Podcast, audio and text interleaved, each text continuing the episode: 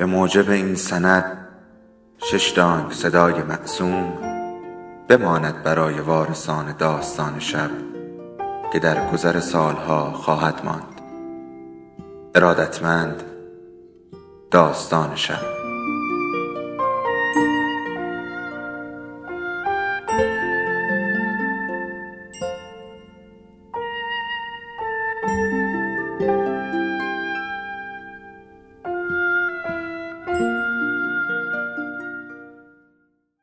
یکی بود یکی نبود.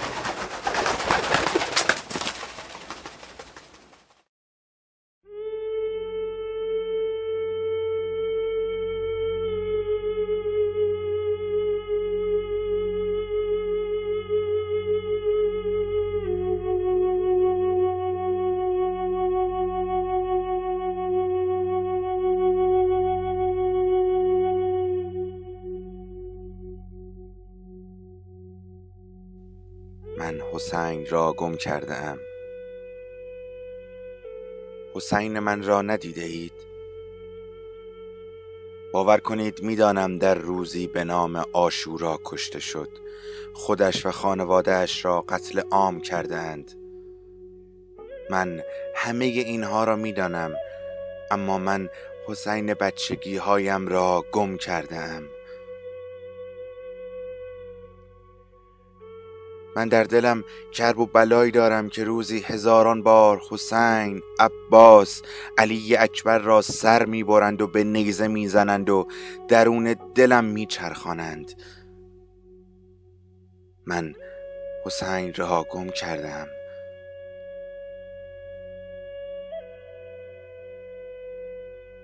از چهار پنج سالگیم را دیگر کم و بیش به خاطر دارم. آمدن محرم را زمانی میفهمیدم که مادرم پیراهن مشکی تنم می‌کرد. آمدن محرم دل و وجودم را به هم میریخت. انگار درونم براده های آهنی باشد که نمی‌دانم کدام قطب دلربایی من را به سمتش می‌کشد. حسین برای من شبیه بوم نقاشی است که خودم از کودکی جز به جزء آن را نقاشی کردم. زمانی که با مردها و زنها حیات بزرگ خانه خانمجان را تکیه می کردیم و چادرهای سیاه می زدیم. چه زمانها که پارچه مشکی کم می آوردیم و زنها چادرهای مشکیشان را آویزان در و دیوار می کردند و می گفتند فدا یک تار موی حسین. زمانی که شب تا صبح پیاز خورد می کردیم و حواسمان باید می بود که گوشت برای خورشت مناسب باشد تا به قول آقا جان شرمنده مردم نباشیم. چه زمانی که باید تمام استکان و نلبگی های شاه عباسی را برق میانداختیم تا تکیه بی چای و قند نماند. زمانی که زنها زیر سایه چادرهای سیاه نوحه میخواندند و به سر و سینه خودشان می‌زدند و در میان دود اسپندی که روی آتش جگرش میسوخت آنها را می‌دیدم که زیر لب می‌خوانند. علل عباس وا ویلا حسین تنهاست وا دود اسپند میپیچید داخل تکیه و انگار یک چیز درونم میجوشید. درون گلهای غالی که کف حیات انداخته بودیم گم می‌شدم. من گریه می‌کردم و نمی‌دانم برای چه. چه زمانی که مادرم پارچه آب را دستم می‌داد و من در حکم سیراب کردن ازادارها بودم. زنها همچنان به خودشان لطمه می‌زدند و صدای واویلای آنها بالاتر می‌رفت و من در گلهای قالی حسین را نقاشی می‌کردم. مرد مهربانی است بچه هایش را دوست دارد. هرچقدر بابا من را دوست ندارد اما او حواسش به من هست. چشمهایش قهوه‌ای است و موهایش را بر روی شانه ریخته است و همیشه لبخند می‌زند. او همانقدر مهربان است که وقتی دلم می‌گرفت برایم شکلات می‌خرید و من دوستش داشتم.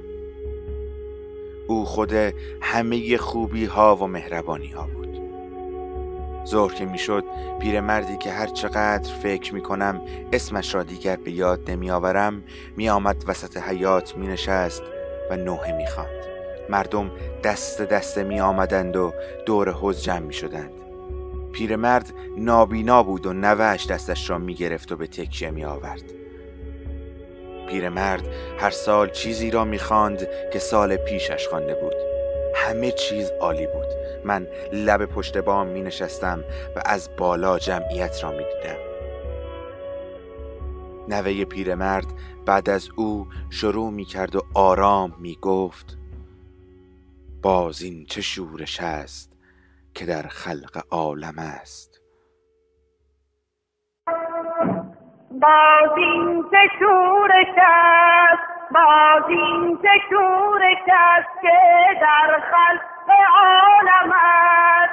باز این شورش است باز این شورش است که در خلق عالم است. باز این چه نوع چه عذاب و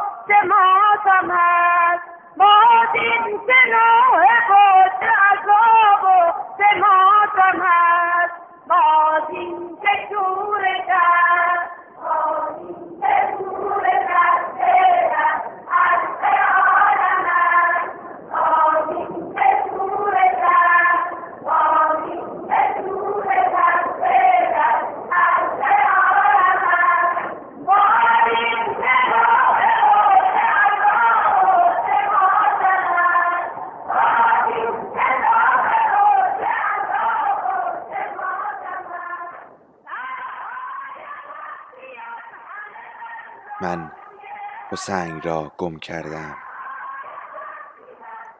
و شاید کودک بودم که گمان می کردم دیگران او را همانطور می بینند که من او را می بینم من وسط کرب و بلای دلم گم شده ام حالا هر سال که محرم می آید من بیشتر پیدایش نمی کنم از این تکیه به آن تکیه از این مجلس به آن مجلس. اما خوب می‌دانم او را در میان فریاد حسین حسین جماعت پیدا نمی کنم من سیاه شده ام و او هم دیگر در میان عالمی از خوبی و مهربانی پیدا نمی شود دیگر نه خانم جان و آقا جانی هست که حواسشان به حسین من باشد و نه دیگر من پیدایش می کنم من حسین حسینم را گم کردم. می شود اگر پیدایش کردید به او بگویید که دیگر من سال هاست در کرب و بلای دلم به جای او سر بریده می شوم به دست عمر سعدی که خودمم من من می‌شوم این کشته فتاده به خون که منم. من من. حسین. دیگر نمی‌دانم. انگار همین دیروز بود که نوشتم در حادثه کربلا با سه نمونه شخصیت روبرو می‌شویم. اول حسین. حاضر نیست تسلیم حرف زور شود. تا آخر می ایستد خودش و فرزندانش شهید می شوند هزینه انتخابش را می دهد و به چیزی که نمی خواهد تن نمی دهد از آب می گذرد از آبرونه دوم. یزید.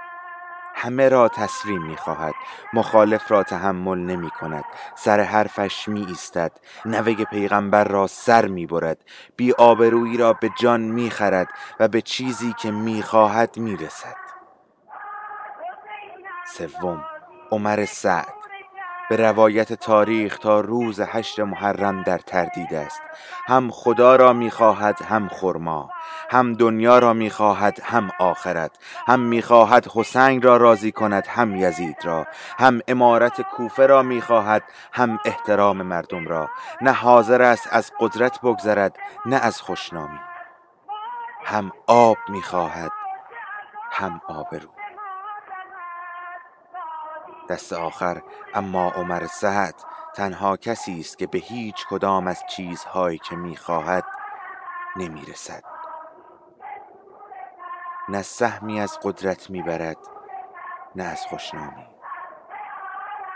ما آدمهای معمولی راستش نه جرأت و اراده حسین شدن را داریم نه قدرت و ابزار یزید شدن را. اما در درون همه ما یک عمر سعد هست.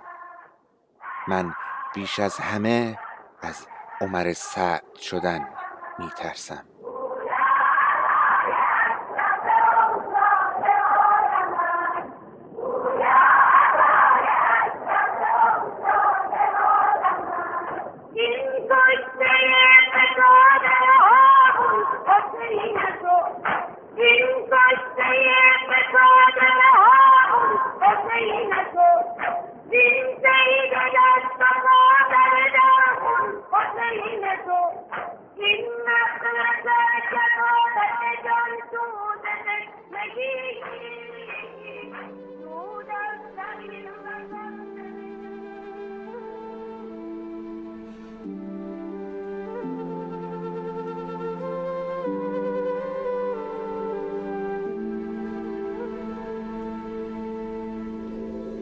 داستان شب بهانه است. برای با هم بودن دور هم نشستن شنیده شدن.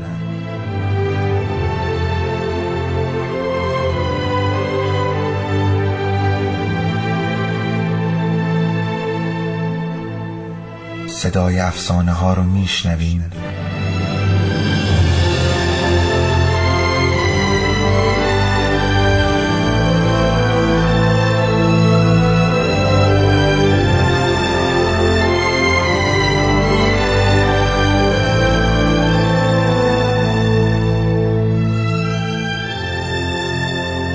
下位怎么？